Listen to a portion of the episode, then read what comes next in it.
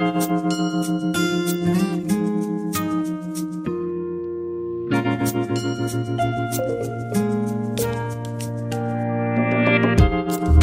Shirika la mazingira la Umoja wa Mataifa UNEP limekuwa likikosoa sekta ya nguo kutokana na athari zake kwenye mazingira, ambapo inasema sekta hiyo inachangia asilimia nane ya utoaji wa gesi joto duniani ambayo inachangia mabadiliko ya tabia nchi. Kwa mujibu wa ripoti ya shirika la mazingira la Greenpeace, vitambaa vinavyotumiwa kutengeneza nguo ni nyuzi za sanisia ambazo zinatengenezwa kutoka kwenye mafuta ya kisukuku ambayo pia ni hatari kwa mazingira. Kulingana na Greenpeace, asilimia 30 hadi 40 ya nguo za mitumba zinazoingia nchini Kenya kutoka mataifa ya nje ambayo ni sawa na tani elfu 74 huishia kutupwa.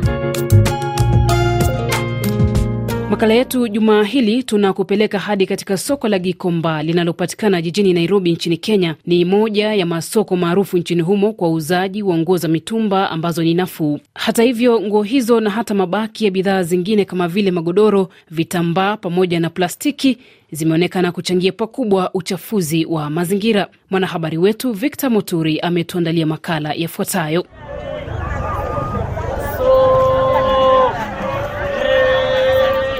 Soko la Gikomba lililoko kilomita moja na nusu kutoka katikati mwa jiji la Nairobi, mji mkuu wa Kenya, ni kitovu cha biashara kinachofurika wafanyabiashara takriban elfu tano kwa siku. Hapa biashara ya mitumba kama vile nguo, viatu na vitu vya nyumbani wafaidi maelfu ya wafanyabiashara kutoka sehemu mbalimbali. Mbali na biashara hiyo, soko hili pia ni chanzo kikubwa cha taka, uchafuzi unaotokana na vipande vya nguo, magodoro, plastiki na mavazi ya kila aina, hivyo kusababisha uharibifu wa mazingira nje na ndani ya soko. David Ahmed ni mfanyabiashara hapa. Sokoni si mahali pasafi hapa, si sema hapa ni kama Westlands Mall Society Center. Hapana, hapa ni soko na watu wengi hapa ni jua kali. Hapa nguo imekuja ina nini, mtu anapata labda kuna kipande kimepasuka, anawacha kipasue kabisa. Kipasua kabisa, sasa hakuna mali atatupa, atatupa tu chini. Eh, lakini tukikuwa na vitu kama mapipa, kuna najua hata watu mtu atahudumisha usafi. Eh, sasa hiyo ndio changamoto tuko nayo. Soko hili vilevile linakosa miundombinu ya usafi kama vile vyoo vya kutosha pamoja na mabomba ya maji taka ambayo kwa sasa mengi yameziba.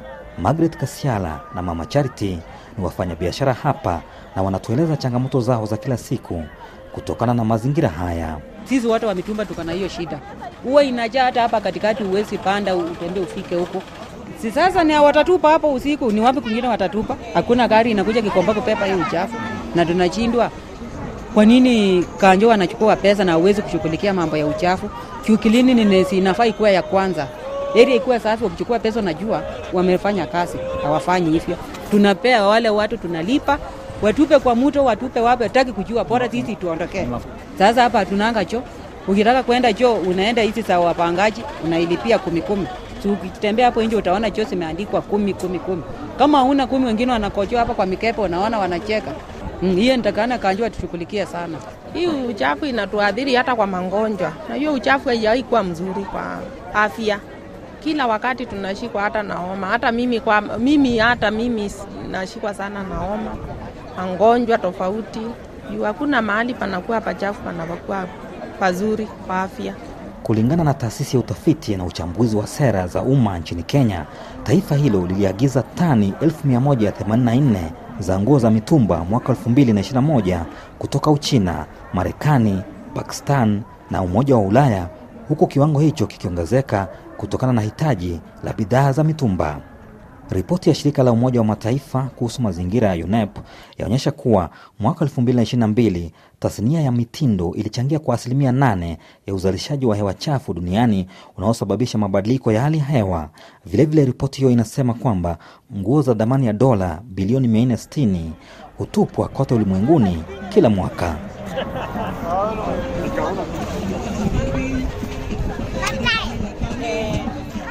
Soko la Kawangware lililoko kilomita 20 kutoka Gikomba ni eneo lingine linalosifika na biashara ya nguo za mitumba nchini Kenya. Jacqueline, mchuuzi wa hapa, anadokeza jinsi mabomba ya maji taka yamezibwa na vipande vya nguo vilivyotupwa na hata kuadhiri mito karibu. Kukinyesha siwe juujaa mpaka kwa barabara, na sisi tunakuwa affected juu inajaa mpaka kwa soko ndani, ambapo hatuna venye tutajieleza. Juu ukijieleza unaambia utatoka soko uende, unajiuliza nikitoka nikienda naenda wapi? Hapa ndio napata kipato cha watoto kukula, kukunywa, kusoma, kila kitu ni hapa. Sisi sasa kama mwanabiashara wa nguo, wakati umeuza nguo imetoa pesa, unaona nguo imezeeka, kuna wale wanakuja kuchukua kama kilo, wanapima kwa kilo 30 bob ama 25 kwa kilo, na kuna wale wanatoka saidi hiyo soko hiyo ingine inaitwa soko mjinga, wakikuja kupima na kilo, tunawapea na kilo. Makala hewani ni Mazingira Leo Dunia Yako Kesho. Jumaa hili nashirikiana na mwenzangu Victor Moturi ambaye ametuandalia makala kuhusu uchafuzi wa mazingira kutoka kwenye sekta ya nguo za mitumba nchini Kenya. Wanaharakati wa mazingira nchini Kenya wanasisitiza umuhimu wa mageuzi ya kuhifadhi mazingira. George Mwaniki, mkuu wa ubora wa hewa katika shirika la World Resource Institute, anasema athari za mazingira ya nguo zilizotupwa ambazo hazijanunuliwa katika masoko haya ni kubwa. Mavazi ya mitumba kwa kawaida hutupwa ovyo katika jiji na mara nyingi hujikuta katika mito ya Nairobi, na hii husababisha kuziba kwa mabomba ya maji taka. Na ikiwa pia utaenda katika makazi ya mabanda ambapo taka nyingi zinatupwa, utaona vipande vya nguo za mitumba katikati ya taka hizo, na nadhani ni moja ya sababu kubwa za mafuriko wakati kuna mvua jijini Nairobi. Hivyo ni changamoto kubwa. Naelewa umuhimu wa nguo za mitumba kwa wenzetu ambao hawawezi kununua nguo mpya kutoka madukani, na nguo ni haki ya binadamu, na anaelewa serikali inajaribu nafasi hiyo ya mitumba, lakini pia taka zinazotokana na mitumba zinahitaji kusimamiwa vizuri. Kwa sasa tunashirikiana kwa karibu na kaunti ya Nairobi kuona jinsi wanavyoweza kusimamia taka kwa ufasaha.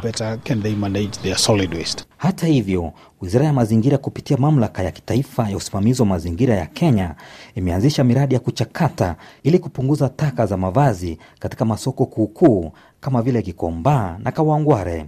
Rodin Omari ni katibu msaidizi katika wizara ya mazingira. Kwa wizara yetu ya mazingira tuko na shirika la inaitwa National Environment Trust Fund ambalo linasaidia sana kupatia capital wale ambao wangependa sana ufumbuzi wa aina mpya za kutumia zile vitu.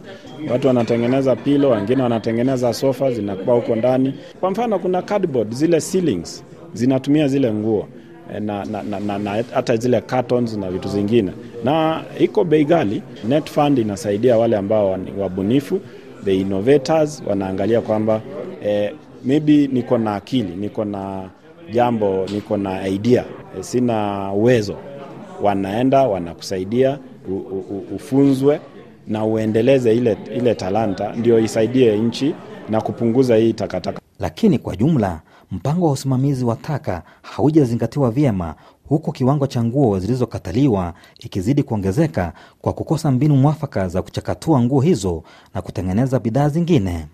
Vilevile mpango huo haushughulikii wingi wa nguo zilizotupwa na zinazoingizwa nchini Kenya, anasema Patrick Diamond, profesa wa sera ya umma katika chuo kikuu cha Queens Mary jijini London, ambaye anaamini kuwa tatizo hili siyo la Kenya pekee kulitatua.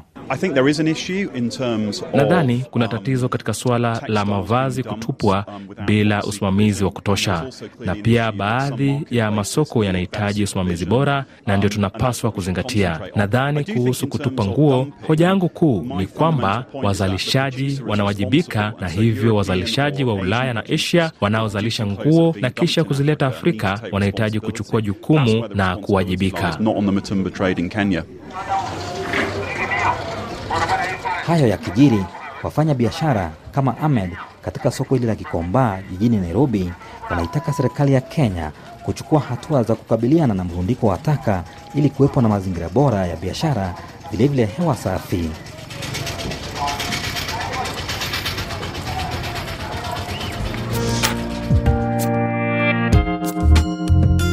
Kufikia hapo ndio nakamilisha makala yetu jumaa hili. Shukran kwa mwenzangu Victor Moturi. Jina langu Minslet Ijai. Kwa heri.